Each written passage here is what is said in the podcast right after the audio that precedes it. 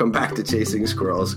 Uh, I'm I, I'm slightly giggly, but part of it is I'm just I'm, I, I'm, I feel like we've already had the podcast.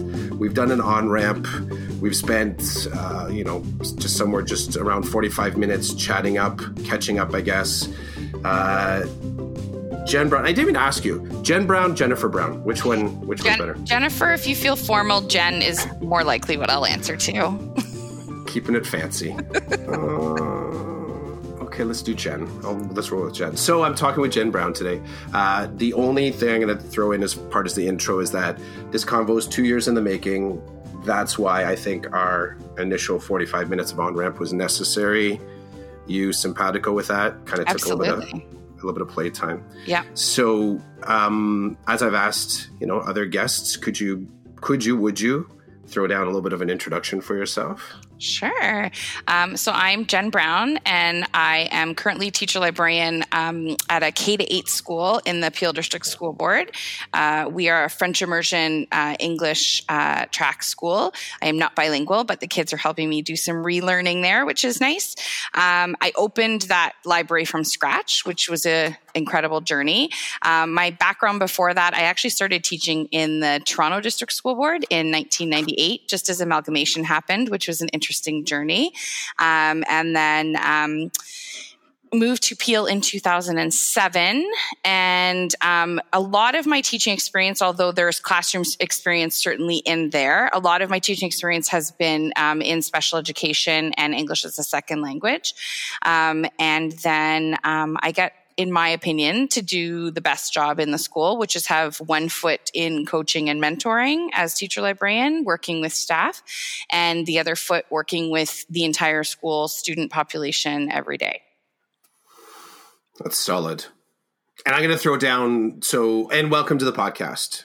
Thanks. I'm not like we're not fancy here, but uh, yeah, welcome welcome to the podcast. And just to land lightly, so the the two year gap in our mm-hmm. connectivity, and I mean we've we've exchanged online digital hallways. You know we've mm-hmm. we've had connection there. So there's sort of like started, but not uh, you know it's not a forgotten relationship. Go. I got to go back just to how I first how we first met, just momentarily, because I think that there's uh, in big picture kind of edu like in our school boards and and you know in our schools there's this constant drive to make things happen fast and we're delivering whether it's lessons or connections or resources the um the the, the speed the and creative kind of like cycle sometimes from the outside can seem like um like it happens overnight.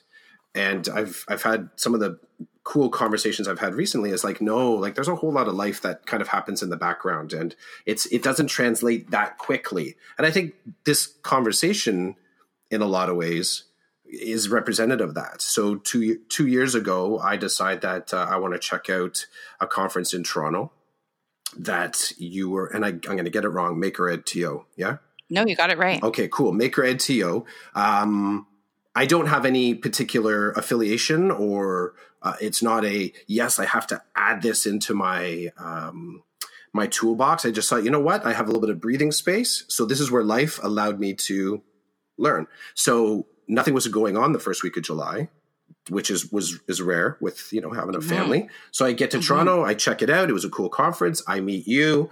We sort of uh, the keynote activities. I sort of uh, was a part of a conversation that was a table activity, which kind of changed my trajectory there. So I ended up going to your your presentation, and then it started my path of kind of considering what elements, let's say, not maker, what elements of maker was I already doing, and was I kind of like not even realizing I was doing. That's kind of the big picture. Let alone the fact that what I got at, let's say, a taste or a peek of. Um, you as Jen, and then you as what you're doing as Jen in your school sort of interested me. So it's that being a seed point, you know, that's two years is a long time to sort of wait to have kind of a face to face. But I think it's also important to kind of mention like this is this is kind of how we do as well. It's not always quick, and no matter how much you can share online, kind of getting to a table where you can hash it out is um, that's a prize for me. So I'll say one. Well, I'll probably say it again. Thanks for for making the time to come and hang.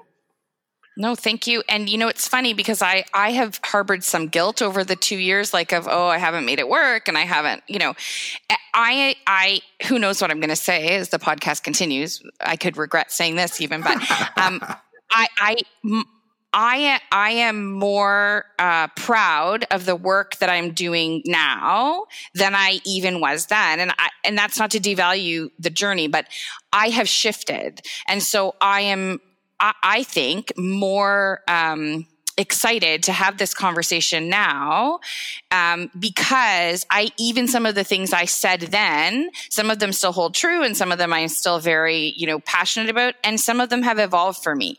And that would be true again, obviously, if we spoke in another two years. Hopefully, I would still be evolving, but I think um, I think I bring a different angle to the conversation that I would have even two years ago. So yeah, I'm excited to be here. That that sort of long game reflective practice is is a bit of mm-hmm. um or is it the reflective practice about reflective practice? I had someone yeah. no no so the kind of yeah no. it's um yeah no it is it's an endless cycle of like am I thinking about yeah. thinking too much? It's that metacognitive struggle that we want to have and yet we have to be aware that at some point you also have to like you know make that decision of what am I standing for, even if it's going to evolve and change, right? It, it, it can be a struggle. It's a funny thing. There's a there's a funny, I guess, paradox. I'll say at least in so my reflective practice, I would say principally is still doing podcasts. So I have this one that we're playing mm-hmm. here. I have another one that I do with a colleague, and uh, we. I find myself the question that kind of pops up to me is, am I? What is it? What is it that kind of engages me about this type of reflective practice, which is I'll say on one hand is let's say it's open source, kind of out in the open. It, it's it's collaborative, it's interactive to a degree. Um, somebody do you, um, Jen Apgar? Do you, Jen? So mm-hmm, Jen, mm-hmm, I, um, mm-hmm. she kind of pushed back at one point when I talked to her. She said, "You know, why do you podcast?" Which ended up becoming the podcast. That wasn't what we were going to talk about. Right. But she's like, "You right. know what? Here you go, Clough. Here's a wrench." And so we ended up talking about that, and it's one of the things that I like I I don't go back and listen to my podcasts. Very rarely. Oh, that's interesting. That's I, yeah, I hadn't really thought about that, but I do go back and read blogs of mine. And I know one of the things we wanted to touch on was kind of like my blogging gaps, if you will. Mm-hmm. you feel me? Do you feel Which, me creeping up on that? I'm creeping up on that. Yeah, yeah. No, but you know what? It's it's you've done it very naturally, so it's good. and we did um, it transparent. There we go. Oh, we're being very honest. Um, no, but it's interesting because if you know i don't mean i go back and read my blogs in a like hey uh, you know glass of wine i'm going to relax tonight read my own blogs um, but there are times that i am wanting to see where I was at a certain point, or I know I've written about something and I want to share those thoughts with someone else. So rather than necessarily re- restating all of that, I can say, listen, I wrote about this. Maybe it'll help you on your journey. So, um, so it's interesting you talk about not listening to your own podcast because it's one of those questions you hear in the arts world, right? Do you watch your own movies? Do you listen to your own albums? That kind of stuff, right? Um, but I think for me, the writing process is part of that reflection. But as you noted when we were talking earlier, I have had some big gaps in my blogging and I've spoken about that in my blogging. I've written about like, you know, I've I have been away from it and here's why. And so I always I've come to a few realizations about why that is. Um, uh, one of the reasons for me is that I've been given lots of op- other opportunities for writing. And I do find writing very reflective, uh, cathartic even. Um, but um, so I write for um, the Ontario School Library Association's teaching librarian, which other people can submit to. It's not like it's in an, you know, I'm appointed forever. Um, anybody can submit to if they have experiences in the school library world. I write for Open Shelf and I'm part of that team, and that's the Ontario Library Association's online magazine. And I've written some stuff for the Canadian School Library Association's website and some articles there. So I think I've been able to fill that part of myself in other ways, not necessarily needing to blog on my own blog. Um, and then I have struggled a little bit with what is my motivation for blogging. And I'm okay with I like to write and it's relaxing for me, but then I could also just keep a journal, which I epically fail at every time I've tried one. Since I was 8 years old, I every January would get a new journal as part of my New Year's resolution. I was going to write and then, you know, you'd I'd write a few times and then I'd give up and then go back to it. So if I just wanted it for the experience of writing, I think there's other tools. So then I really struggle with uh, I don't know struggle is the right word. I reflect a lot on should I do something just because I can? And, you know, I, I'm very much at a point where if it's just for myself, that's okay. But ultimately, if I'm putting something out for some kind of public recognition, I have to be serving someone else as well. Ideally, my students at all times, but also my colleagues, my family, whoever. And so I struggle a little bit whenever I post a blog with um, am I looking for an echo chamber? Do I want to be told how great I am? Uh, is it about my own ego? Am I feeling some sense of com- competition that I've made up in my head with the bloggers that I follow and I admire? Um, and so is it creates a little bit of self doubt. And that's not self doubt in my writing ability. I feel pretty confident as a writer, but what am I trying to get out of it? And what am I trying to give by producing it? And it's funny that you brought this up too, because just, I just finished another AQ course, uh, taking one, not teaching one in July, which, you know, became a whole funny joke with my friends. They're like, why are you taking that? And I'm like, because I want to and I like to finish things. And that was a whole different conversation. But um, because 20 years in, they're kind of like, do you really need that? I'm like, I want it. So that's why I'm doing it. And as I was finishing that, you do a lot of writing because it was all online. Right. And so I thought to myself, oh, I think I need to reactivate my blog a little bit. I think I need to go to it. And I look at some of my friends who like blog, it's every Monday, no matter what, or, you know, blog every couple of days, no matter what. And I admire that but uh, and it's not to devalue anything that they're saying because I love everything I read from them but I feel very strongly I have to have something really important to say if I'm going to publish it and put it out there on social media which I'm very active on.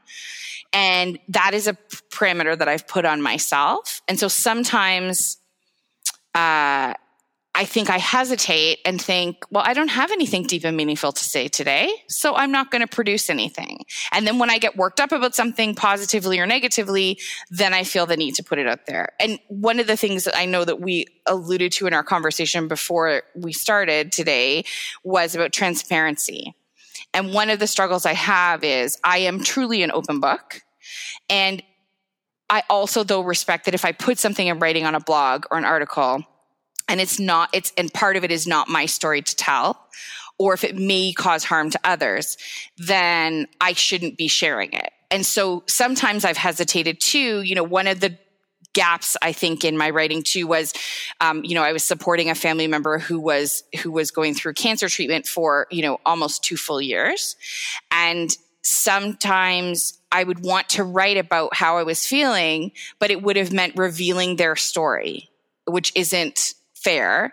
So I would rather not write something on my blog than to risk causing harm, but also to be inauthentic. I don't want to be some cute version of myself that makes the world think everything is okay when things were not okay for myself or that family member during that period.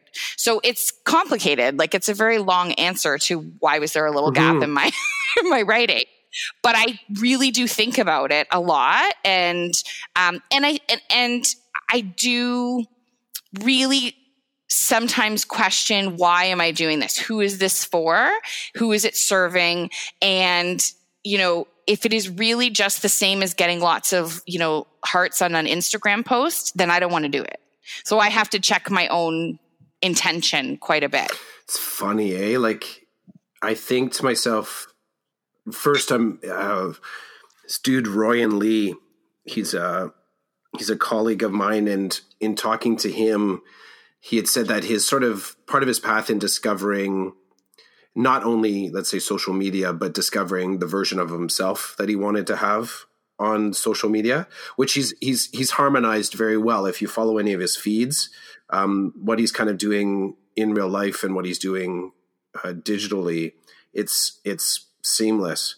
And he he said he he he sort of shifted into for him it was being not only self-aware but also aware that the to make little assumptions about the audience that are that sort of receiving um, it's a it's a powerful reminder to me because i think that i i hear what you're saying about the asking yourself why why am i putting this thing out into the world i was just this mm-hmm. morning chatting with someone who said that they felt like currently currently well they said the edu twitter right now that there's a it's either um I forget how the person I don't want to misquote them, but, it, but my response to their sort of observations of the the, the waters right now in edu Twitter, my response to was that I've come to believe that there is no silo out there. That I am I am the silo, and that I decide I'm deliberate and I decide who I interact with and what I share yeah. with. So it's it's when I said before that I don't go back, I don't re-listen to what I you know what I tend to do with my podcast. It's funny what I what I do with them is I'll go back and I'll look at the names and I'll kind of look at I look at what it is because I remember all the conversations like I do not not word not word of for course, word but with the content. You got it. Yeah. And the people and sort of the why. And I what I tend to look at is I look at how did I what did I do to project this so that when I think of the social media, the piece that I'm putting out there, what did I do to project the essence of this con, con uh, conversation? If because right. with the actual podcast, this one in particular, because it's packaged and then I send it out afterwards, no one's listening in right now in real time. Um, so that becomes a I, I shape it according to my will. So there in the beginning, you know, like it's funny, your the time frame in my podcast when I first met you is that I was doing a sketch note, like that picture that I sent you, for every single guest. And so that was just my way to encapsulate my learning by putting the idea on paper in front of me. I was able to say, okay, now it exists in the real world. What do I think about it? And then I would mail it out. So, side note, i am going to send this out to you. You're going to get, I'll send you the, the paper copy, and you'll get, you can have it. I don't do that anymore. I've actually, um, I'm still trying to. I just got a new batch of like a send out little chasing squirrel stickers. Like i have the the squirrel. But um i look at what i put into basically the blog role and i looked at how that's changed. And what i do is i actually become less reflective about the conversation more reflective about how did my what why did my process change? What was what was right. kind of like getting in there? Um and much like you're saying like the life like how is life running parallel to my creative expression? Mm-hmm. it's funny the second layer to this though and it goes back to jen asking to the the why i would mm. say that there's a very strong component of me asking myself and this is after the fact i didn't think i wasn't asking myself this going into this process but after the fact is right. would i be as engaged in discussions about education yep.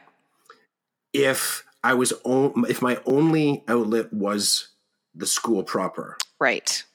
And I've come back to kind of believing I don't think I would because I'm trying to think of my behavior as I'm sort of in conversations. And again, that process of of working through this long game of reflective practice with this podcast, mm-hmm. I don't know if I'm as fluent in doing that or capable or confident in doing it in real life in the in the school setting in the school setting per se yeah yeah yeah and I'm and it's not that it's not. It's no. just when I ref, if I'm if I'm kind of looking back on process and I'm not backing out of my comment about not listening to my podcast, right. but what it is, what I'm listening for and looking for is something different than the conversation as I had it the first time. Right. And listening to it end to end, I don't know if that would be because the person's not there. The person's not there anymore. No right? They're there. It's it's but it's an echo of their voice, but they're not there anymore. Right. Like even be able to hash this out with you now feels more poignant than for me to then go and write a blog post about right why I feel I like podcasting better. And, it's a weird little and mind as game. We were talking about it. I was thinking a lot about you know um, the podcast concept versus blogging. And I don't know that it's necessarily the tool. I think it's partially what you're doing with it. You could have a podcast where you just talked. And that is in essence the same as a blog. If I choose not to interview someone or have someone engage with it. The the reason that that there's a shift is because you are choosing to engage in conversations. But so is it you know i could do that through a blog we could i could easily be you know messaging back and forth with someone i don't think it's as effective as podcasting but so is it is it the essence of the the fact that you're having conversations that you can you know reflect on as you're having them and even if you're not going to listen to the whole thing in the future, you can reflect on them in the future and say, oh, yeah, that conversation at that time, I felt this way about it. Now I'm hearing that or receiving that differently. I think, I think one of the big differences in something like just blogging your thoughts and feelings is it's completely yourself. And you could use the podcast in that way, just you talking and then putting it out in the universe. Um, but maybe the engagement piece long term is that you are having different conversations all the time. Yeah. I, it was um, someone recently said, I don't know how the person answered your question. I'm like, what are you talking about? They were giving me some feedback, yeah. which was, it was cool. I, I don't get, I don't get as much feedback as I would like. Right. I sorry, I don't get as much secondary feedback as right. I would like. Right. a whole lot of primary feedback happening right now, which to me is more important. Right. To, right. Like I get a sense of whether or not you and I are good. Yeah. By whether or not you and I are good, right. not by right. anything that would happen afterwards. right. But but the person's reflection on listening to my podcast are like, I don't even know how that. So this is their words to me. I don't even know how that dude was able to answer that question, but they did. Right. And it's that's a funny thing, right? Because you're listening to the room, but you're not in the room. Right. So I said to them, I'm like, I said to my colleague, I said, I think I'm okay with that. I'm okay with that. Um, and part of it I would say is that it's it's the person's the other person's fault because right. I think my question I actually had a really clear kind of question I wanted to ask until yeah. I met them. Right. And that for me, I think is what like I And do you think that person who gave you that feedback was intimidated by the question? Like if they they felt like, well, if I was asked that question, I I couldn't have answered it. Was it a personal reflection or yeah, was it, it was. Yeah. And and part yeah. of this person is saying, you know, as the question was asked, like I there theirs was I didn't I couldn't really I couldn't really grab a hold of the question. Right. While it was being asked. Right. But I understood I went back and understood what you were asking when the person gave the answer. And I think it's a really, it was, I, I just took it as like, that's kind of cool. That's an interesting dynamic because I, I haven't considered it that way. But I'm, I really do, as I've thought about it afterwards, that little bit of pushback makes me realize that the question, and I told you this, you know, our on ramp, yeah. the question you asked, like, are we going to follow the map? Right. And I'm like, until we don't. Right. And, and that is the impact of meeting someone in this space. And I think that's what's maybe absent to me in doing any other work other Yeah. than the technical end when I leave the podcast. And right. it's so and I was very quick though to say I'm very I'm very comfortable with that. Like I'm Mhm. okay. But you have you encountered people who are like, no, I need you to stick to the map? um no, it was it was funny because when I when I started doing this and maybe you were kind of similar with your your your blogging process is I, I set out a template that I thought I should follow. Like here's kind of what I should be addressing, what I should be doing. Here's the question. I still have I, I shared the list when you know me presenting to the students um, at my school, sort of like here's how I do. Here's my my process. Um, take it. You know, good luck. Take it. You can steal whatever you want from it. But I gave to the students the resource of my my question list that I created in Google Docs way back in the day, and I even put like I put the questions and then sidebar icebreakers, Right. um, analysis, Right. Uh, ex- like I kind of categorize were them all. categorizing. Yeah, yeah, yeah, yeah. Yeah. And in doing so, you know, one of the things I know in l- listening, in having conversations with individuals that I spoke to afterwards, and sort of listening to parts of my early conversations, is that it was very lockstep. You could you could hear it in the flow, right. and I think that's that in itself is the sweet spot in let's say blog writing if you're Yes. doing it for yourself because you are you're it's entirely you in the car yes. and the only limitation is the functionality of the car. That's really what it is. The tools that you have at hand to get to your destination. Um, for me, I'm okay with someone sort of noticing that it's hard to answer my questions, mostly because I don't, I don't, I'm not entirely crystallizing what that means. Is in I'm not taking a negative, positive. I think it's just an observation, and I'll kind of blow it up that maybe sometimes that's what happens in conversation is that questions are hard to answer. It could be for a lot of different reasons. The willingness to take a chance is always such a gift to me, like someone just willing to kind of flow with it. Mm-hmm. And that is the intimidating aspect of of being a guest if you will on a podcast like this is the second one that i've done and the first one i did though we were physically in person we were in the same room so and they were two people that i knew very well so like it the I still was cognizant of the recording and I was aware, but because I'm such a talker, once I get going, it's easy for me to kind of forget. But I think that is the intimidation factor. And to me, it sounds like what that person is saying is if I was asked that question on the fly, I couldn't have pulled the answer out of my hat that quickly. And I might have needed to take a beat. And so would they have had the self advocacy skills to say, I'm going to have to take a beat. Can we stop recording or can I take a breather or can I you know jot my thoughts down and you know it's i think that can be the intimidator about podcasting when you're the invited guest mm-hmm. is um it's it's that that idea of having to be on on top of things which is a totally different beast if you were doing live radio right that would be even more so um but for me, even presenting at conferences and that kind of stuff, like I am very comfortable with that kind of interaction. And, you know, if things don't go the way we planned or if questions go a different direction. So, but I can see where not everybody would come with that confidence or that comfort. I also take it, all of that I agree with. I also take it as, Cluff, you got to work on your questioning technique. like I actually yeah. there, was, there, was, an element yeah. of this. This is an yeah. individual that is a like they are they're they're an amazing uh, English teacher. Like so, their their space of commentary was also hitting me in a technical space. So I I fully appreciate that too, and you, you got to take that in. Like that that was great, Clef. Cool. Okay, I, I get it. You know, there was something in the room. There was a vibe. You two are simpatico. You're flowing. But technically, here's how you you know that that question was still right. kind of like ham handed. So part of me going forward, and I it's um like I loved being called on that. I love yeah. it because I've been I've been called on. It is some of what you tapped into, which is there's asking the questions for the person who's in the conversation with you, and yeah. then there's framing them for your audience. Yeah.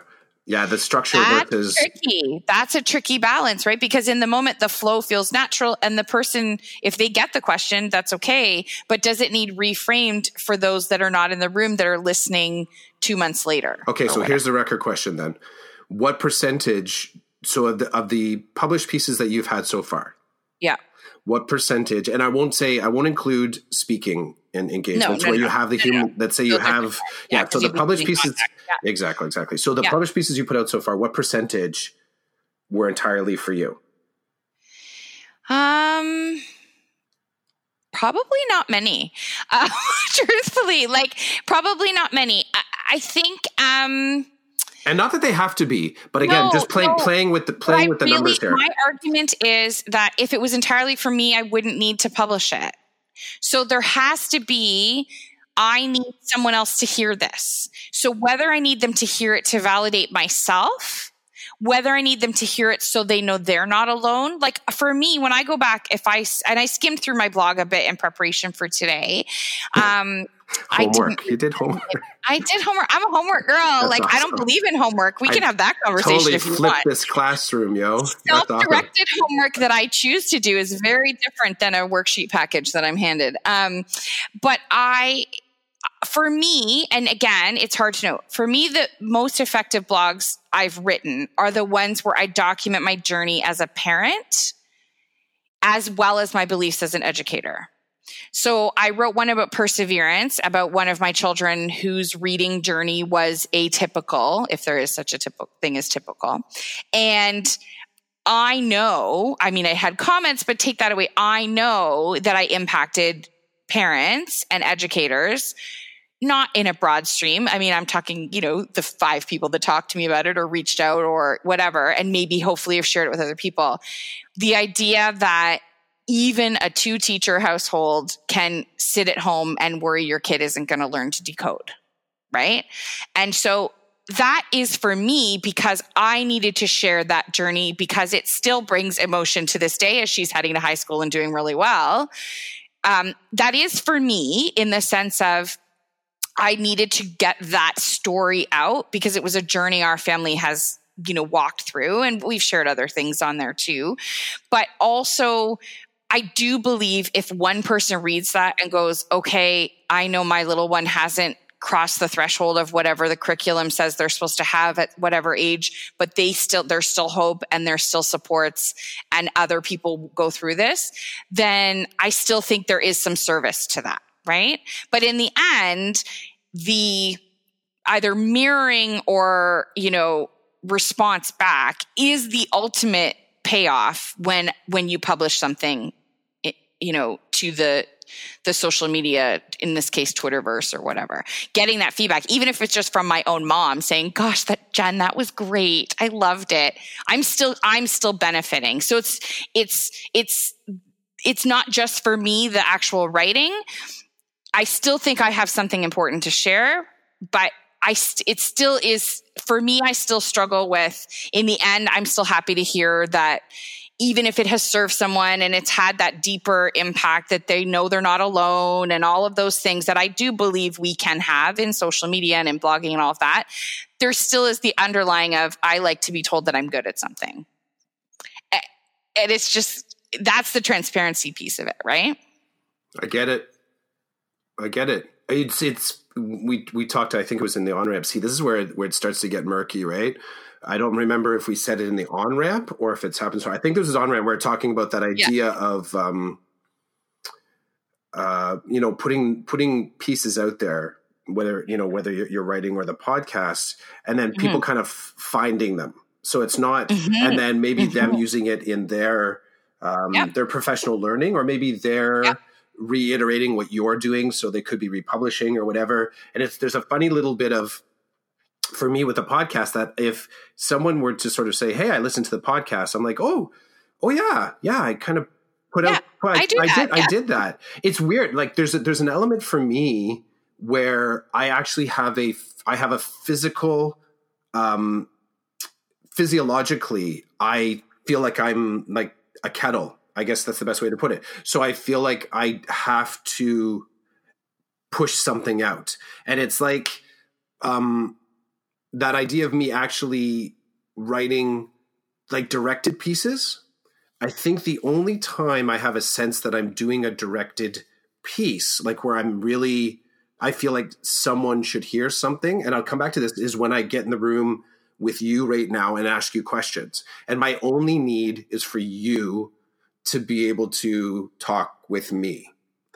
And it's funny i think of all the other pieces i put out and for me i like like my blog, the one that I have, is a mixture of like I have the feed for this podcast, it's there, but principally that blog, like I I was doing more edu type posts and commentary, mm-hmm, mm-hmm, but I've swung so mm-hmm. much more towards creative pieces, and right. I think I know for people, if I were if I were considering my audience, I would keep right.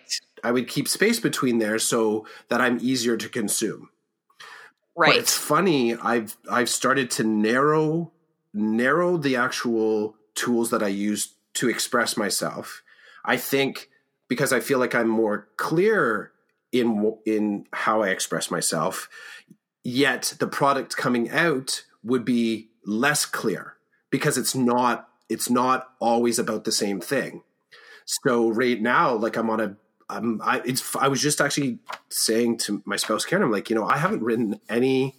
So my my thing is, I'll, I'll write poetry. I'll do poetry. So my right. my yep. thing is, I haven't done any in July. None. Not a single creative piece. Part of that I will say is I've been I've been living it. Like I've really enjoyed July. So, but it makes me think about you know. So what we're so there's something about times in my my life that are just feeding into this kind of explosion point that I need to express a thing. And I have to be honest, I'm not when I'm sort of putting those pieces down, I'm not really thinking about whether or not the audience any particular audience Right. or the audience No. gets it. And it's kind of a weird it's a weird uh dissonance in my brain because part of me is like you got things Clough you could like you should talk to people like you should share these things kind of direct it kind of help help help poke the beast a little bit kind of move it um i don't i don't my brain doesn't always No. it doesn't i, I don't believe i don't be- i don't so- believe it. as soon as that thing is said in my head i kind of go Right. yeah right Yeah. So is that what we're talking about? Are we reeking of privilege right Mhm, now? mhm, absolutely Right? So the idea that I can choose to write and I like the accolades um, and that you know you can express creatively, but when you don't need it for the month of July, that's okay. And then I just I'm thinking about all the authors I follow and all the like and that you know and I see sometimes they're you know like I, I did it I wrote a thousand words today and today and that if they are dedicated to their craft and it is their livelihood they don't have that privilege of saying i don't need that for i'm this take month time off yeah I have that privilege, right? And I have that to, you know, and and if you needed a podcast break, you know, you can say like, yeah, I don't need that for a bit.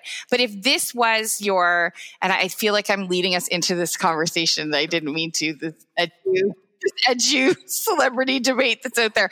But what I'm saying is, if that is your main financial source and also your main uh, uh, creative outlet. Because obviously what that's telling it is that you and i both have other ways that we experience self-expression and joy. And you know as we were as you were talking i was thinking about you know when i started that blog i didn't have a public platform other than my social media Mhm. accounts. I wasn't being invited to speak. I you know like it's only this year I was asked to be a keynote for the first time. I don't say only like that's been my life goal, but I just mean like in the two, two, you know, the few years since I started blogging, I have other platforms for my voice, including the ones I mentioned at the beginning, right? OLA and OSLA and all that. So there is an element of privilege of choice that we have that if that was your main financial production or if it was what was going to get you guaranteed access to something else that you needed or wanted you'd have to be producing content with your audience in mind differently than i just didn't need it for the past Mhm. little while right No, totally agreed. And I think this is where um this is where what becomes kind of murky here is are am I is what has primacy? My. Me, just my whole me, or the fact that I'm a teacher? And I think I've I Mhm. where I kind of exist is I try to exist more as the whole me. If if I were, I think if I were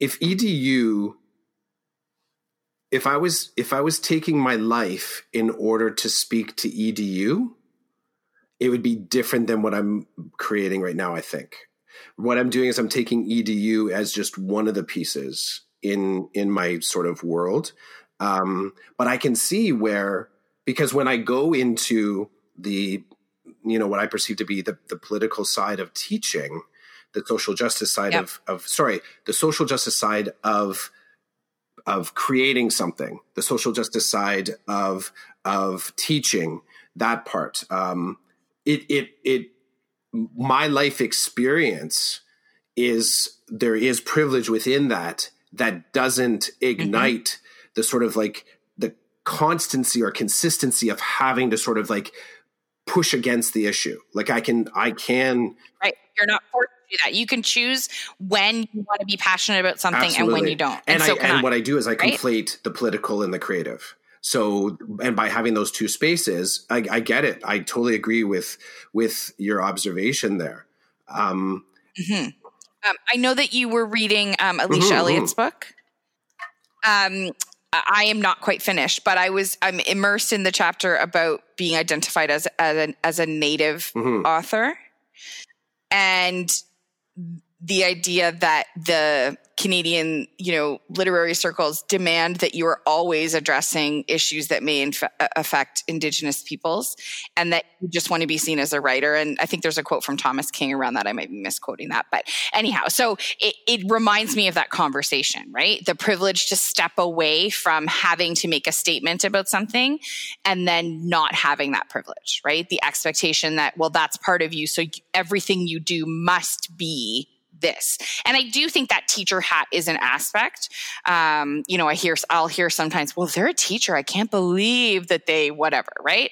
Well, they're a teacher in their workday. And yet I am a believer, although I don't believe in the total moral, you know, like, teachers have this moral calling and then can't be human. I'm not I'm not going to buy into that, but I do feel like I have to be 24 hours a day, I have to be who I am at school at home and and I don't mean like it's a negative. I mean like I want to present a transparent, authentic Mrs. Brown. Although I hate that the kids have to call me that. I wish they could call me. That's a whole other conversation. Um, but I have to be the same person at school that I am at home, and not in a like at home I have to behave differently um, to a negative, but meaning that I want my students to to see an authentic version of myself. Are there systemic structures and things that are in place, like them having to call me Mrs. Brown instead of Hey Jen. Sure. But, but I, I am very, I do get concerned when I know that educators consciously are like, oh no, I behave this way at school and I behave differently at home. But my bigger concern is those educators who are not permitted to be their true selves in school. So, you know, like it, a lot of times still with the LGBTQ plus community and and that like the idea that I have friends and colleagues who can't talk about their family the way I talk about my family is is heartbreaking to me and I don't know how they do it. And so I'm a big believer in transparency and I mess up all the time and I talk about messing up all the time with the kids and that. But I also have the privilege of being able to be transparent. There's nothing of my identity that I am obligated to hide based on systemic structures. And so I do have some it's easy for me to get on a platform of everybody should be authentic and be themselves, but then our system doesn't always accept that from all of our educators, right? So it, that that can be a bit of a struggle. And then when you get into blogging and all of that and social media, it's all curated. We're not, you know, we're all aware it's curated, but am I curating the authentic self that I aspire to be? And I think that's important. Great reflective right? question. Curated and connected, I would say. So that's it. It ends up yeah. um, exponentially changing how we experience each other. I don't know if you know. You know, totally. I'm, I'm having memories of um, OCT trainings reminding us repeatedly about you know you're 24 7 a teacher and the enforcement of that moral code even when you're not in the classroom and the extension of the school school persona into the community and the implications of that. And i think about how that's been kind of turned on its head a bit with social media growth because what we're confronted with is that we aren't. And even in some cases we do not want to be identified as a teacher first. There's so much more to me you know you know use intersectionality like there's uh, like and and not only that sorry you don't get to tell me who i am right now so right, I, right. I, I, I and yet we all hear those horrible, scary stories that somebody's at the Blue Jay game and they overdo it, and somebody hears behind that they're a teacher, and the next thing there's a, a, complaint to the OCT. I don't even know if those are true, but we all have those built into our like into our psyche as teachers. And I do, so I try and flip it. I try and flip it the way I was describing, which is, can I bring who I am at home to school? Versus am I obligated to bring who I am at school to home? And and and it doesn't clear up the muddiness of all of this, but it it it helps me to see, you know, that I can still I can bring who I authentically am. And one of the compliments I remember getting from an educator who I'm going to say our minds don't always meet, but we work very hard to to come together because we really respect what the other one does, even though we do it very differently.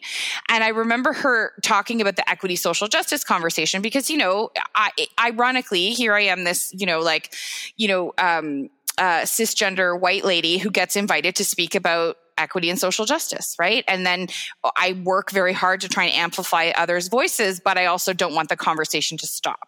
So she said to me, one of the things that she appreciates is that I try and actually live what I am asking of other people. So when I say, you know, as soon as I learn that language has evolved or whatever it is, and I need to adopt something new in my practice or in my daily life, I authentically try to apply it. It was a great compliment, right? Because she's not saying I, I'm an expert or I have anything figured out. She's saying you take what you learn and you try and apply it. And what better compliment especially from an educator who you don't always see eye to eye with it was a really good compliment. And so I think that is the challenge is the, it's not necessarily teacher hat on, teacher hat off. It's what have I learned from whatever experience in or out of school that is going to influence how I interact on social media, you know, with my students, with my colleagues, with my own family. You know, I think that for me is the journey of balancing all of that. We started by talking about the map, and I don't know where the heck we are on the map right now.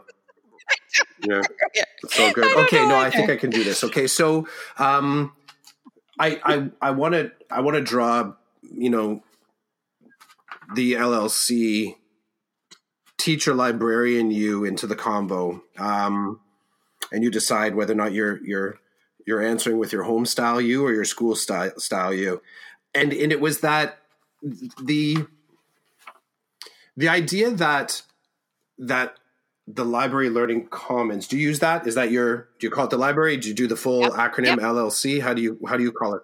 Either? I okay. either. My attitude is it's always a library. It also should be a learning commons.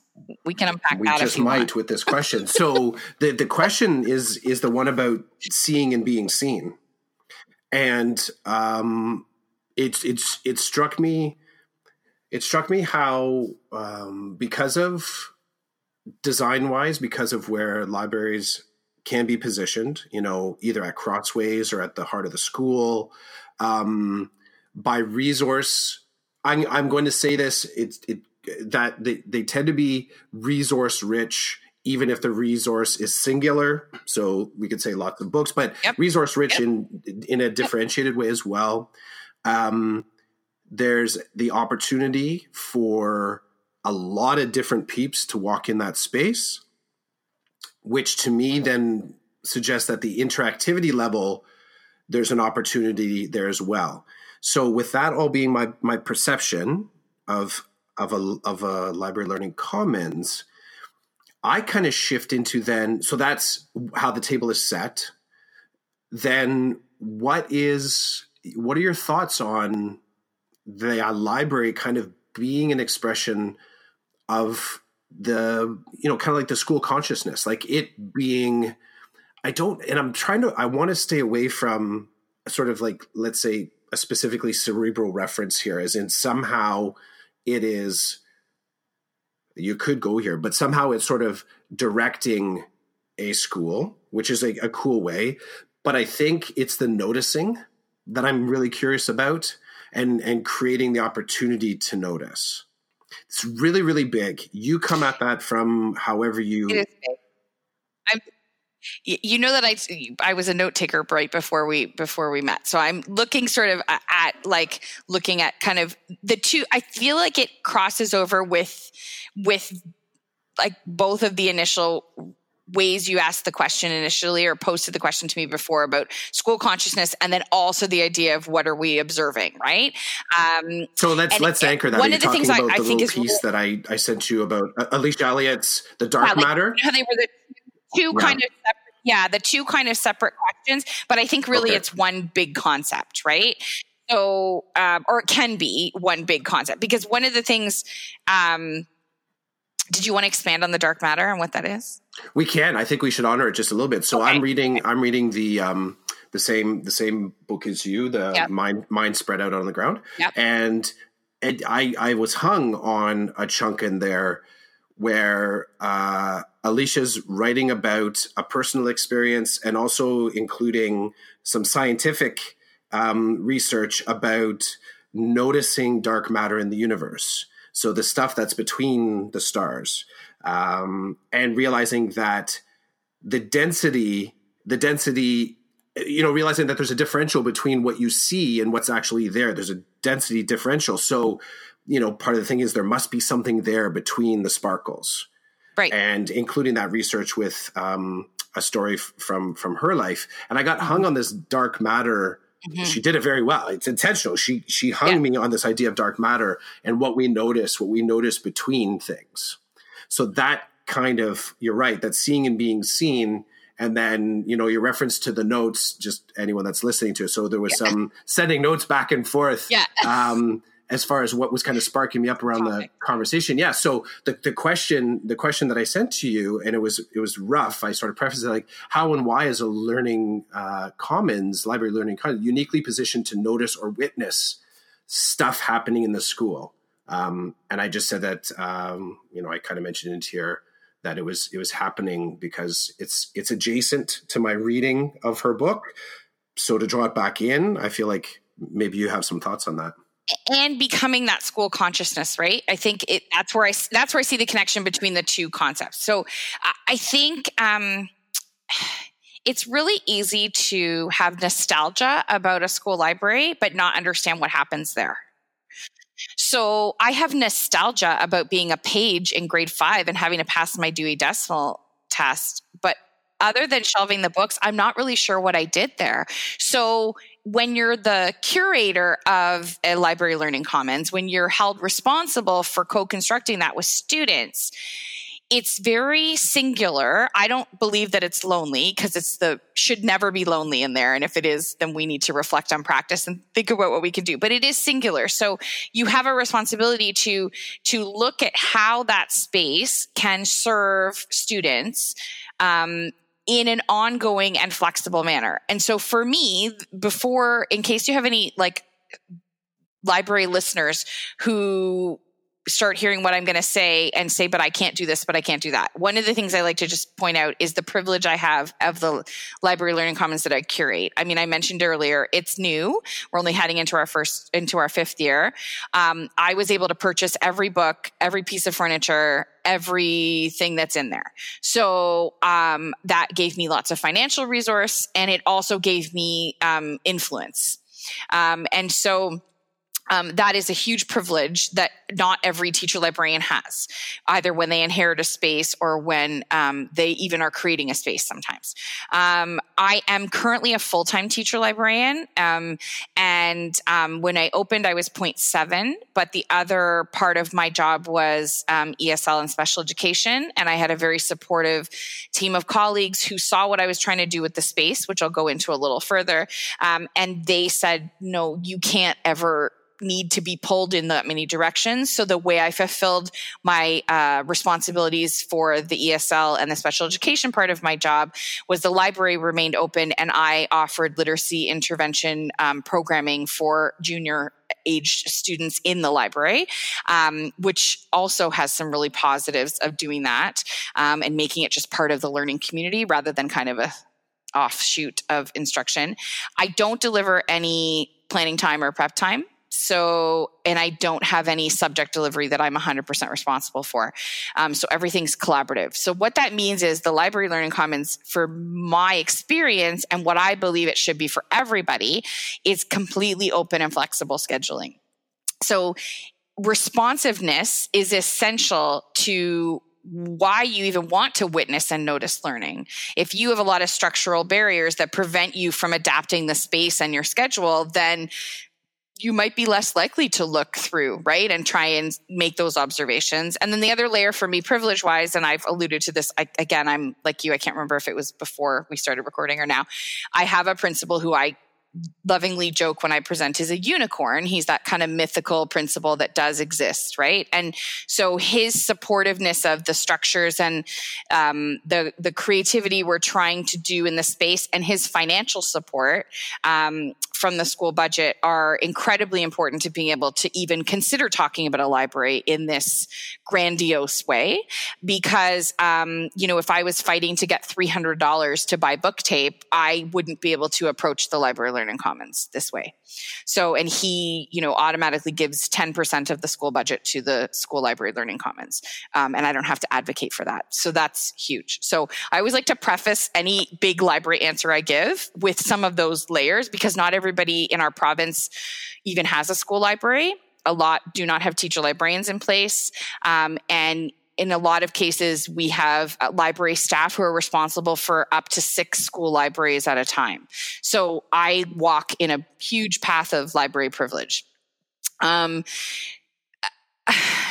I think the layers for me around some of this is, you know, we talk very lovingly and cuddly about the library learning commons being the heart and hub of the school. But actually, I do think that's true. I'm not sure that's the phrasing I would continue to use. I think it's a little, um, it's a little too cuddly um, because it implies you only go there for that. You don't go there for real, authentic learning, if you will. Um, but I think what's so key about it is if you have a library that is, as I've described, in my mind completely open and flexible. We you know we have completely free flow book exchange kindergarten to grade 8 so i'm not booking any everybody come sign out their books time. That kids can do freely throughout the day as based on their own literacy needs. And then teachers can book time with me in for collaboration and that can be small group large group that could be whatever it needs to be. That could be one kid who needs to come down and work on something with me. Um, so the that that that flexibility is essential. But there was a while that the phrase, the catchphrase in education was deprivatization of practice. Do you remember using yeah. that phrase? Yep. I actually believe that about the library. It is the most public teaching environment in the school and it should be. And if it's not, then there needs to be some deeper conversations with wh- whoever's running that space and why that is the case. Because as you described it, the utopia is, and what I feel like I in many ways have each day and I'm lucky enough to have in the community I, I'm in is it's constant. There's kids in doing different things. It, there's different learners of different ages, different learners for different content. And not only are they interacting with me and they're interacting with the space, they're interacting with each other. So to me, that is public. It's a deprivatization of the learning that is happening, not just in the library, but throughout the rest of the school. And that does give a unique opportunity to say, oh, the grade fours are looking at this. Oh, the grade eights are talking about something similar. I wonder if we can connect them. Or I wonder if we can ask those questions together. And you can't, um, plan for those. You can try. You can say, you know, all the grade fours are going to learn this subject area in March and so are the grade sevens and we're going to partner. But that's not authentic. Though the key for me is that it's those authentic moments of, oh, wait, we have another book I can grab you for that. Or have you tried this website? Or have you talked to so and so because he's been doing a project on this all year and he would love to talk to you about it. So it is that public aspect of it where anybody could walk in at any time. And that's a really, for some educators, that's a scary thing. Some educators don't love teaching in the library learning commons because they are intimidated by that. But as you get comfortable with that, it's the realization that that means every human that walks through that door is a potential resource or is a potential new question that you can work on answering together. And so if you look at that kind, that concept, I think that is where that buzz phrase deprivatization of practice can actually come to fruition in a library learning commons but you have to be constantly observing and constantly listening and decentering yourself which is not always easier for me because i'm a big personality so i try very hard to decenter myself so as much as I am the face of the library. I am not the library. The library is whoever's in it. And so, um, really, truly being student centered and we use that phrase again a lot. And we think that by giving the kids a choice of three topics, we've made it student centered. the library learning commons to me is truly a place where kids can access whatever materials or content they need and it may still be because they've had an assignment that's come from whatever class they're taking but where we go with that, I have the flexibility to respond to them or to say, we don't have that, but let's find out how we're going to do that together. So that responsiveness to students. Um, and one of the things about the school consciousness concept. I think for me, and this sounds very lofty, so I don't mean that I achieve this. I think the potential of a school library learning commons is it is the place of ideals and risk coming together. So you can take what we what we envision an ideal learning environment should be for students and we can take the risk of trying it there without the pressures that classroom teachers often feel, right? I I lay it out bluntly and this is not meant to sound uh, insensitive. I am not the constant adult. I'm not the one who's telling them they haven't put their snow pants on fast enough. I'm I'm the fun aunt, right? And it doesn't mean they're not learning, and it doesn't mean there's not expectations. But I'm not their all day, everyday teacher.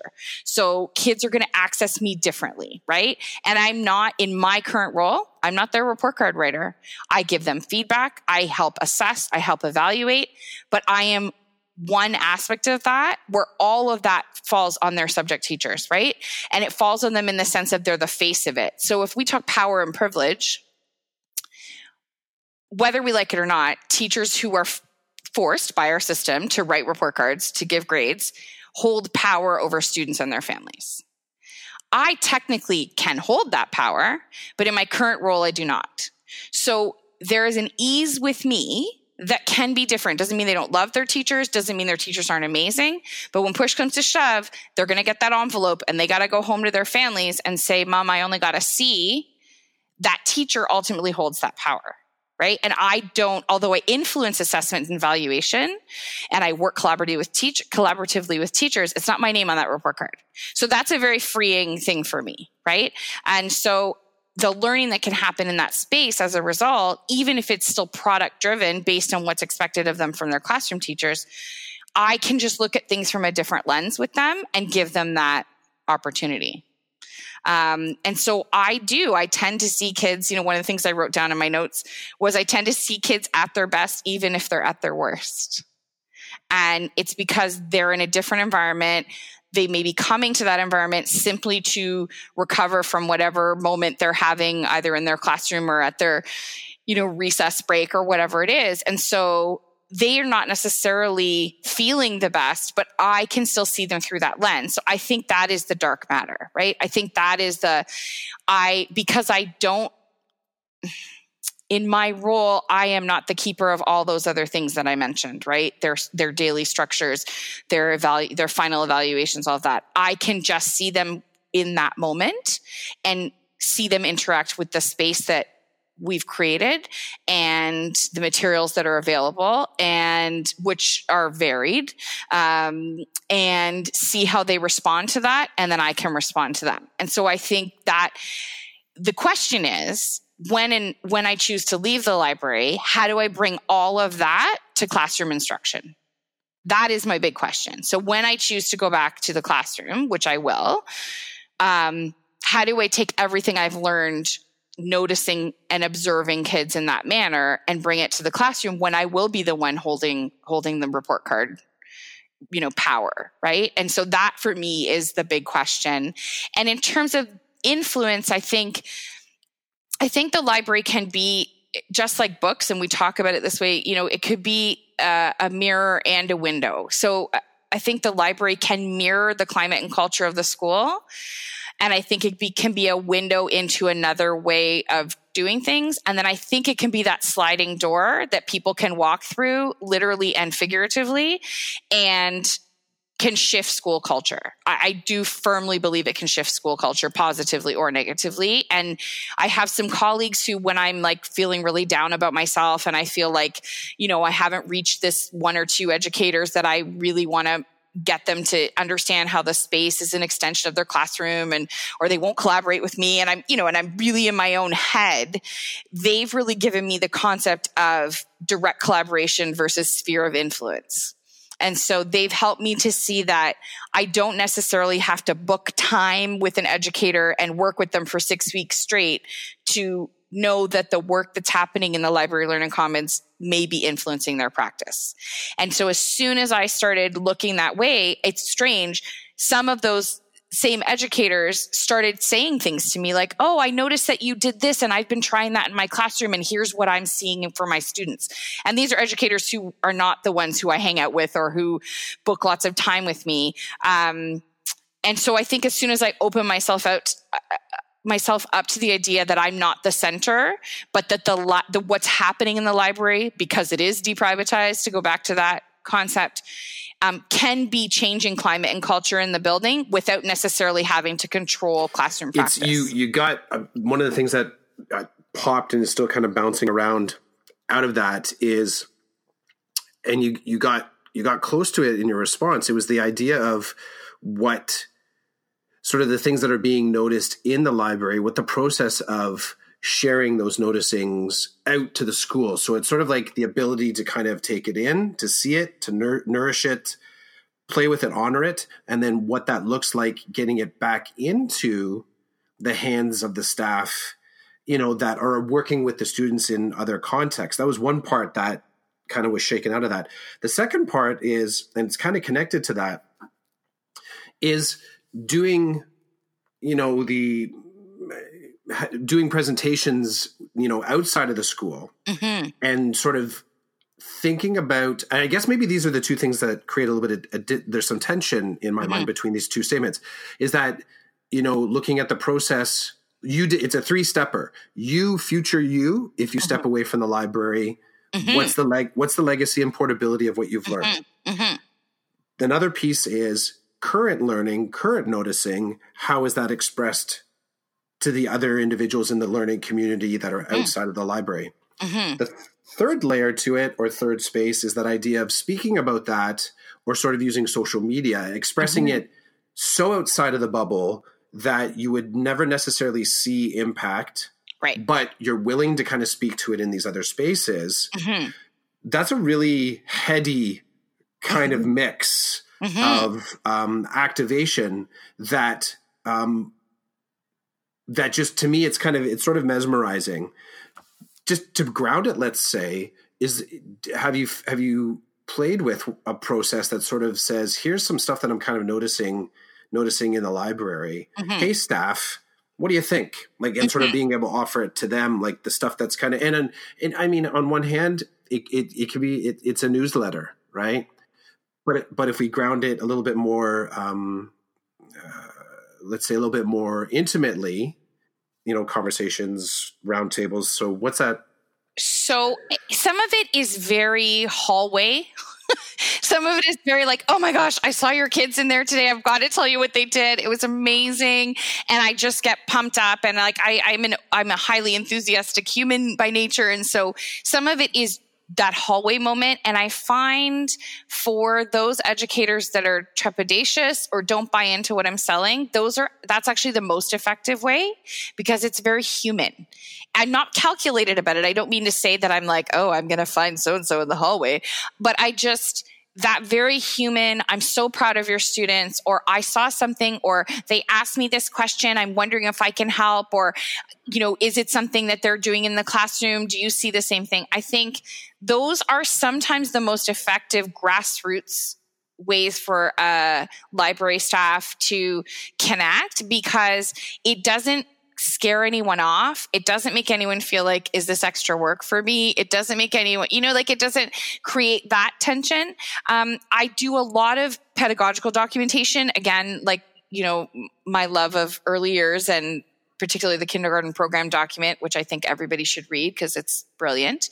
Um, it, so I will send a lot of like pictures, videos with comments. I'll just send it to the teachers, and we're very Google based now, so it's pretty easy to just share it um, and just say, "Hey, this is some stuff your kids were doing in the library today. Not sure if it connects with what's happening in the classroom, you know. And here's what I heard, and here's what so and so said, and a lot of it does." Um, the in for me is often a learning skills conversation. It's often a like, listen, there was some amazing collaboration happening here today. And I wanted you to know that so and so took the lead or whatever that is. And I, I've gotten to know our students to a degree that I feel very comfortable with. Not every student, obviously, there's 800 of them, but because of the way the library runs and because of having been part of the support team the the esl and spec ed team i know those students that may or may not be thriving in certain environments and so um, and in certain social interactions so I'm able to use that kind of documentation. And then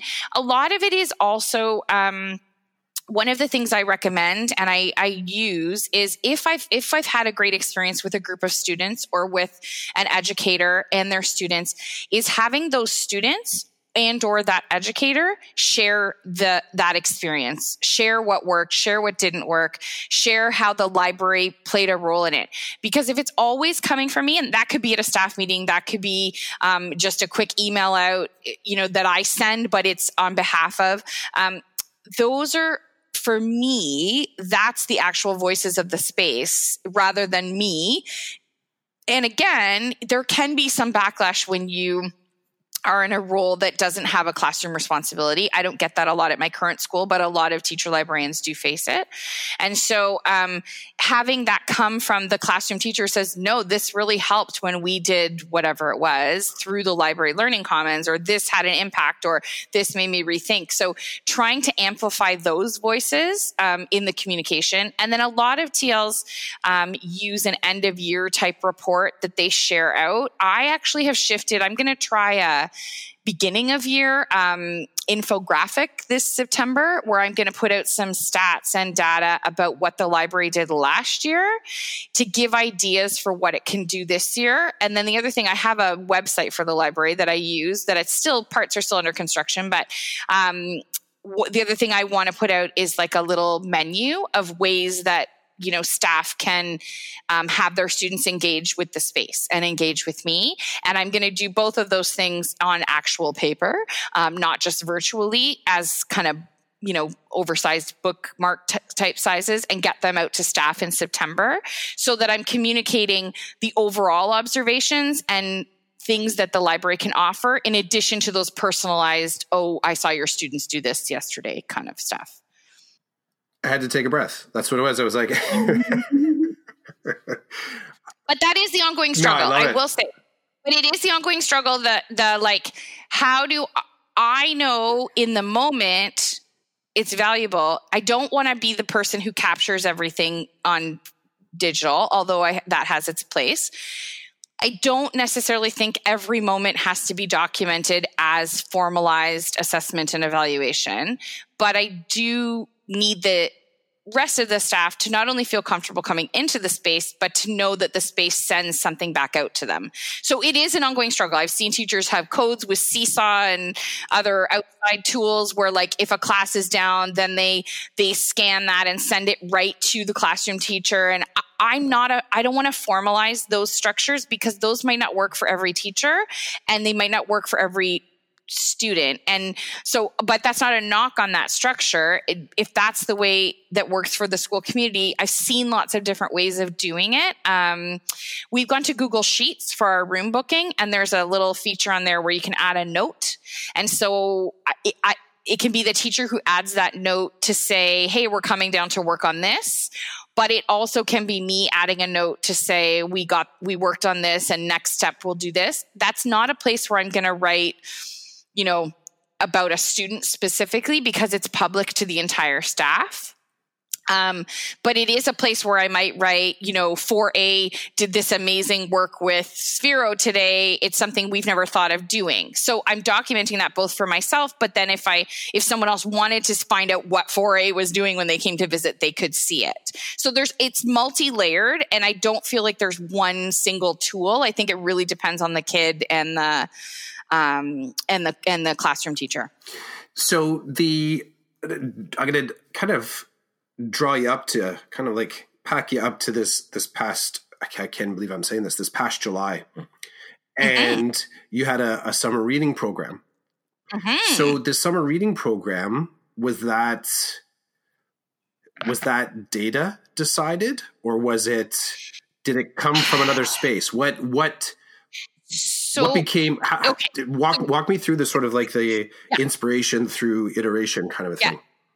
So it's always something I've kind of dreamed of. I have done some reading, and I can't give you an exact quote from anybody. Um, articles in the states about often in the states not always but the school library is run by a librarian who is separate from the teaching staff. Um, and there was some data around you know I, I, don't know if i believe in the summer slide but you know there's always lots of articles about it right? And because uh, i kind of believe play an inquiry for two months is good for kids but but there is some conversation about children who from an equity perspective do not have access to books and other learning materials in their home environment and um, what some us schools were finding if they were able to have their library open throughout the summer. So, very different model than here in Canada and definitely different than here in Ontario. So, that I have always read about. It's also always bothered me that depending on what system you're in, I am not what, you know, I don't know if you know the picture book, The Library Dragon. Um, but I am not a library dragon, um, and neither is the character in the book in the end. But we joke about that, that I really, you know, the message that I try to convey all the time to the children, to the staff, to the parents, and to anyone I speak to is that children are much more valuable than books. So we don't charge fees. We don't have fines. Um, if your books are lost, we mark them lost and you get new books. And guess what? Almost all the books get found under the bed and back within a couple of months. So we, that, that concept is really contradictory to and because we're in Ontario in the elementary system, you know, the library supports EQAO writing in um, end of May, beginning of June. So the library's closed, which is, you know, always slightly heartbreaking. Um, but we're supporting students who need us. So that's important, um, given that EQAO still exists. And um, so essentially, we would close for that kind of the May 2 4 weekend on to the beginning of June. And then based on our system, our computer system, all the books were typically due back somewhere around June 7th to 14th. So then you have, you know, two to three weeks of school left where children are not allowed books. And how gross is that? Like, it, it, it, in a logical way, it just feels awful. And then I would become this library dragon that I didn't want to be. Where are your books? Oh, you still have books out, you know. And I've never been a teacher librarian who gives prizes for the first class who gets all their books in. And like, none of that was me. But I was there was an element of my practice that wasn't aligning with what I preach. And so, and the argument for free flow book exchange is that some children need two new books every day or three new books every day or five new books every day. And some children don't need to come for two weeks because they either have access to other materials or they, that's how long it takes them to read the text they have, or they're already reading, you know, 300 page novels and they don't need the library every day five just because that's what the teacher worked for their schedule. So if you put all of that together, it didn't make sense to have the books sitting on the shelf all summer, and it didn't make sense for me to force kids to return books three weeks before the school year ended. So, my principal and I have been talking about it really since we opened, but hadn't really decided what the logistics would look like. And then, really, this year, I just said, well, can we not just do a permit? And he's like, yeah, we could do that. And I said, or at minimum, can we let kids take books home over the summer, even if we can't open? And so, um, again, he's a unicorn, so he's magical and mythical and makes everything happen. And so we we looked at that concept of why wouldn't we keep books in the hands of kids? And the other layer is we're in a new community. I mean, it's been, you know, 10 to 15 years, but still building going up with a beautiful public library and recreation facility that is not within walking distance of uh, my particular school. So unless the families that are at home caregiving during the summer can drive or choose to drive, the children would not be accessing the public library. We have lots of families who do, but it's another strain on the family that it has to be a drive because it's not walkable for their children. Um, and so uh, what what my principal and I came up with was um, that five the first five tuesdays and so happened to be the first five tuesdays in july that we would open the library one morning um, just in the morning just from 10 to 12 and our students could come sign out books. And the expectation was they would come with a parent or caregiver. Now of course i have some older students who care for their siblings so they are the caregiver so of course they were welcome. Um, and even if they weren't able to come to that that there was no official all the books had to be back at the end of june and so when we announced it, we announced it a little later than we had hoped just because we were working on some of the logistics.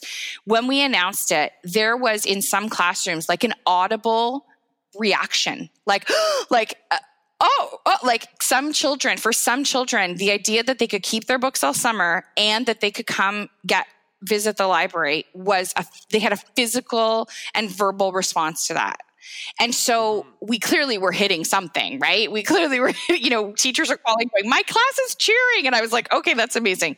And so it was an experiment, right? And at the same time, the Canadian School Libraries um, organization, they had had an article published by the author Eric Walters in um, their recent journal. And he had challenged libraries, school libraries, to figure out how to help kids have access to books over the summer. And he was offering, um, you know, some signed bookmarks and different stuff that he could offer from his platform. Um, and his encouragement was things like, um, you know, set it so that kids can take 10 books and keep them over the summer. So some schools had all over the province have signed up for this. Um, I believe well over 200, if I remember. So we were already in the planning phases of this, but he did that as well. So we signed up for that.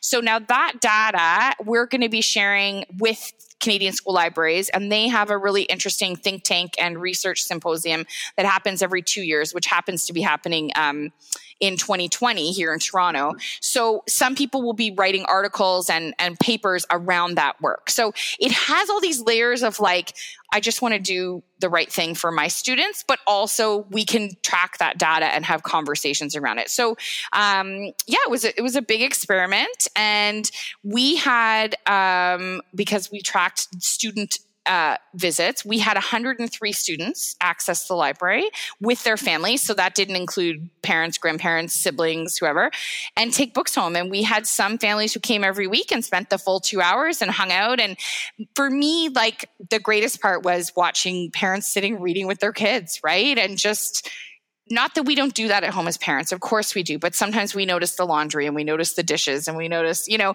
so it was really nice to see that and we had families who um, in one family, uh, grandparents were visiting uh, from another country, and they were only here for the summer.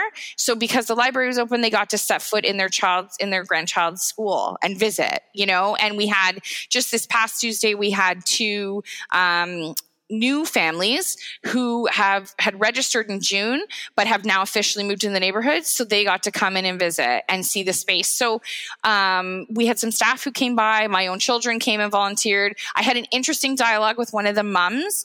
Um, she was super appreciative, and this is where this gets complicated, right? She was super appreciative, loved it, and she's like, "How are you funding this?" And I said, "Well, I'm volunteering my time," and she was lovely and appreciative, but she assumed there'd been a government grant or some funding for us to have the space open. So that was an interesting layer of you know, here I am promoting this as a great idea, but ultimately we're then asking educators to volunteer their time, which has its own complicated layers, right? I think I think part of that it's an unfortunate little fidget spinner in mm-hmm. the moment, mm-hmm. right? Because mm. I it's funny. I uh, yesterday my son we had a bunch of running around we had to do, and as he walked through the kitchen, he gave gave it a spin, and it's it's sitting on the sort of like our kind of our kitchen table with and it's it's it's it just keeps going i walked out of the room yeah i came back in i'm like i noticed it right away yep. i went to the bathroom i came back i'm like my god that thing is still spinning and it didn't yep. look like it was slowing down and sometimes those that particular conversation mm-hmm. has just been it, it is it's part distract it's part distraction it's part reality but there's also it's a it's a it's a when i mentioned the whole idea of we're having to sort of re-examine the teacher all the time conversation because we were trained to be a teacher all the time this kind of falls into that space because if the conversation about funding if the only if our only access to new programming is through the conversation of how we're going to fund it right. it's a it, it's a very short conversation. Exactly. It is. And i and, and i don't i'm not pressing any sort of blame buttons but it no. not surprising that that convo would come up. No. i would i would be surprised. I don't know. Maybe am i surprised? So it only came up once yeah, one mom, and I okay. was appreciative that she asked it though. Like, was it a mom? Was it a mom in the know, or was just I just it just came up as a conversation? As just in, came up. She just came up. She was just she was so grateful and she was talking about how her child has been talking all about it and and just said and just it was just her next question, you know, how is this being funded? And and then, you know, and I don't know that she was completely surprised by the answer. I do think she was a bit disappointed. I like she, and then of course it puts her in that weird position of having to thank me, and that wasn't really. I know, like my like like but here's the thing i had a great conversation with our vice principal she was in some of the mornings and and she was saying that she was sharing what i was doing with um, some of her other administrative colleagues they wrote and they were all very impressed and, and i said to her i said it's really no big deal I'm like, it makes sense. Why wouldn't we keep books in the hands of children? Like, it really, at its simplest form, why would the books be on the shelves all summer? It makes no sense. But then what she was able to reframe it as, and not in a like, you know, just complimentary way, but she's like, but it is a big deal. It's a big deal that you know you see that you acknowledge that that that's that, that that's ridiculous to have a resource unused by students but also that then you took an action to put yourself in a position to change that. And I and I kept going, no, it's not a big deal because I really this isn't this isn't like one of my blogs where I want attention, right? This is truly this is truly what are we doing? And I'm home all summer. I have the privilege of being home with my family. My husband's also home because he's a teacher. You know, we it's not a big deal for me. But and it seems so simple. Why wouldn't the children have access to the books? But I also get what she's saying, which is lots of us see simple problems in our system and we don't choose to try uh, uh anything to change it either because we think it's too big like i can't change the entire library world so why would i bother? or we just don't want to put ourselves out there. So I see it from both angles. I see it from my perspective, which is obviously the kids get the books. It's so simple. Kids need books. And then I also see it from, but you still had to do the legwork. My principal still had to investigate how to do the permit. You know, he and or my vice principal were there every week. Um, you know, I I still had to make sure I was there. The custodian made arrangements to make sure the air conditioning was running so that it was a more comfortable space for the the students and their families to come to. Like a lot of people still put effort in, but in its essence, thinking that children shouldn't have access to the books in their school library throughout the summer is a funny concept. It's it doesn't make sense. And the one of our phys ed team teachers came with their family and on the last Tuesday says, "You know what? We should open the gym also next year." And I was like, "That's a great idea." So there's that sphere of influence, right? There's that like that educator is an amazing educator saw something happening in the library that isn't really related to their practice and now is considering changing their practice for next summer, which is huge, right? That's a huge achievement of the library learning commons to have influenced someone's decision making. I dig it. It's the fidget spinner. there you go. The con- it's just you're gonna keep walking in and out of the room now, and it's just like, is that thing still spinning? All right. And then every once in a while, like I did, as it was sort of slowing down, I'm like, I'm going to give that damn thing another spin. And I was like, right. We're gonna, yeah, yeah we're gonna, yeah. we're gonna, we're gonna see what happens. Yeah, yeah. And sometimes it, you have to change the direction too, right? And I think, I think that's part of it too. But yeah, it's been a really positive experience. I don't see not doing it. I understand there are barriers to everybody's lives, and not everybody would be able to. Again, we go to privilege. I have the privilege that I was able to make this suggestion and follow it through. Um, you know, but it has no downside from my experience this year. The only downside that we had talked about was what do I do if 500 of the 800 kids show up at the same time? And my principal, again, being who he is, says, well, we'll solve that when and if it happens.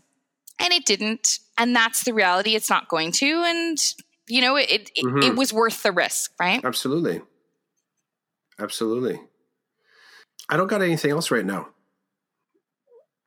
That's okay. Yeah, that's good. I, I, we, you, I think we, we did, did, a lot.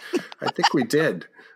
Um, so uh, okay, so uh, you want to anything? Okay, so how about this? Coming down the pipe, anything that um, you're, you're sort of yeah. curious about, fired up about, something. It could be edu, non edu props you want to throw to someone that's just like, you know what? I just I need to throw down a thanks. What uh, something to push forward, push some positive forward into the next. Well, you know what? I, th- I think that is the essence of the challenges of our political times is that it's really easy to feel very downtrodden and to feel very um, potentially hopeless. Um, with some of the um, challenges that that we're facing um, in education, and I think you know what's so great about um, I'm sure this can be said about many, many communities, but I'm going to say it specifically about the school library community, is that the number of um, uh, connections that I've made, whether it's directly through the Ontario School Library Association or just meeting other um, people who are involved in school libraries across the province, um, just sort of to, to that entire community because I do think it's a community that is going through some change and struggle and really has been for, you know, upwards of 30 years. Um, there's been some tension around how libraries are staffed and, you know, how boards choose to use school library funding. And it is not something that the government, any government, not just this particular one, check and balances. Um, they just send the money to the boards and then the boards can spend it as they see fit. But what I am always inspired by is,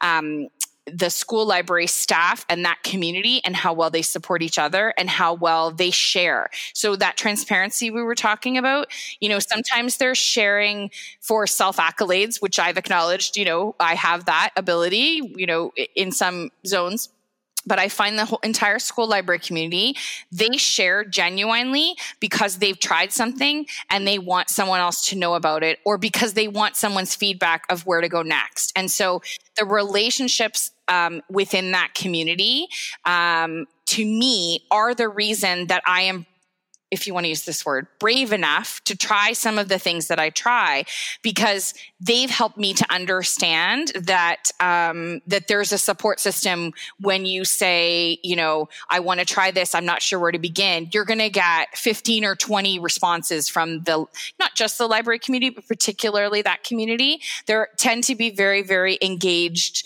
practitioners and so their level of engagement ups my level of engagement. So I think watching for any ways within our own schools and our own school boards that we can advocate for our school libraries, um, that advocacy is going to become more and more important um, in our current times and just acknowledging that and and pushing that forward expecting high you know high levels of practice from our staff who are running our school libraries but also really um, making those relationships meaningful and connecting with them. I think that would be a big a big aspect of where i am in my own learning is i couldn't be where i am in terms of getting a platform and having those conversations without all of those other voices uh, pushing pushing me and, and guiding me.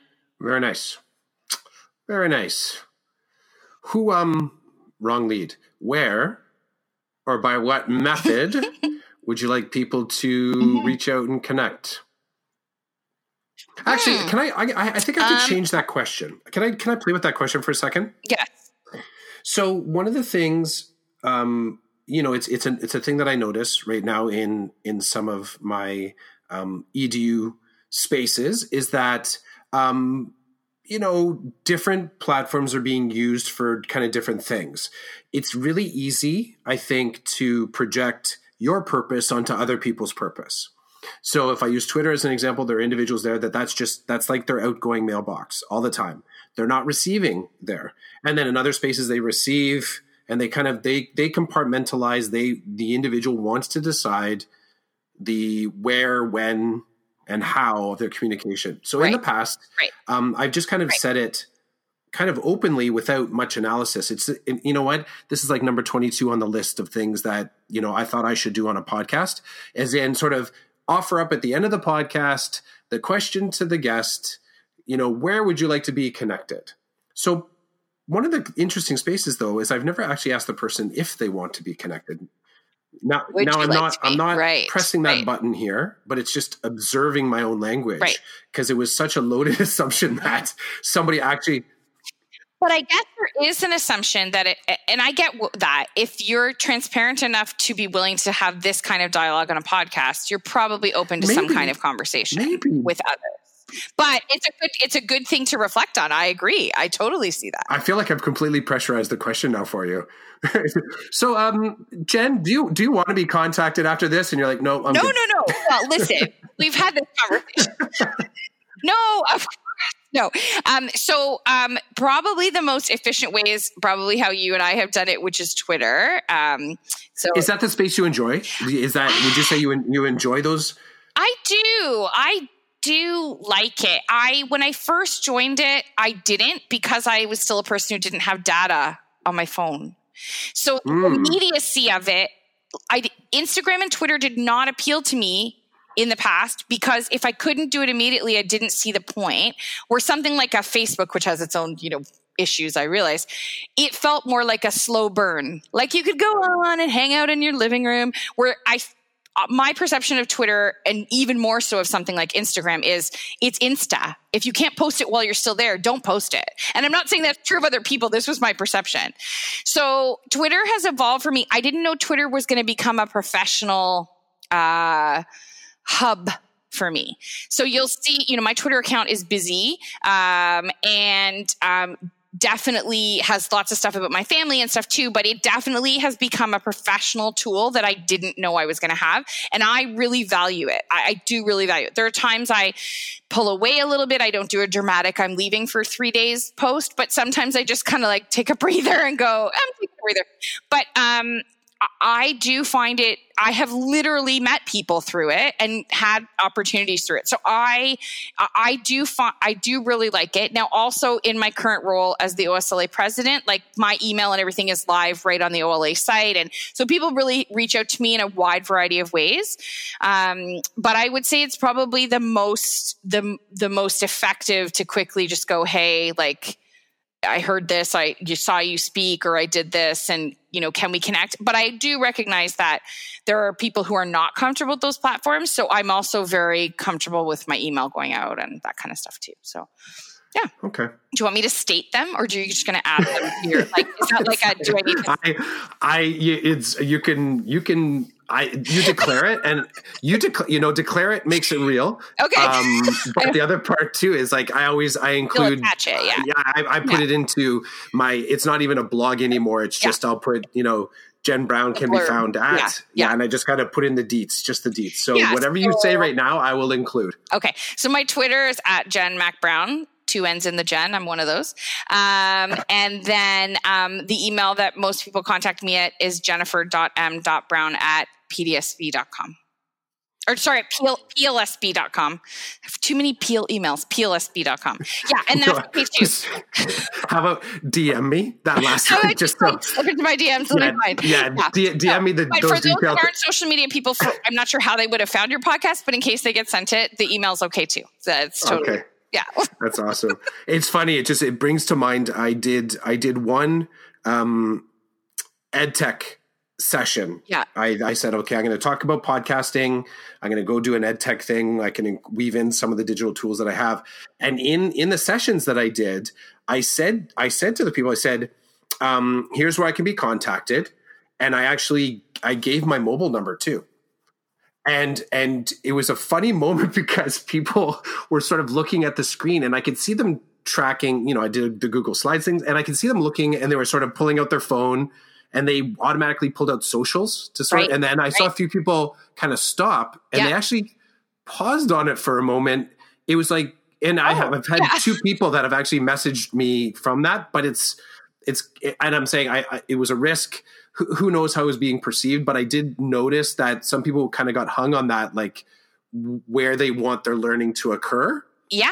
And, and I think that and their own fears about the things we've been conditioned not to do, right? Like how yeah. many parents have I given my cell phone number to? Like lots, right? But that's not what our union would tell us to do but that's but of course i do. Like i've got your kid at on a you know at, like i run a shakespeare program at my school so i've got a sh- kid at a shakespeare performance till 10 o'clock at night and you're picking them up. Yeah you're going to have my cell phone number because you need me and so are my students are going to have my cell phone number. Like but that has shifted for me like but but i know that that's not everybody's comfort level and i've never had i've never had an issue. I've never had a parent you know, send me something terrible or a kid or like I've just never. And maybe if I'd had that lived experience, then I would change my practice. I, I don't know, but yeah.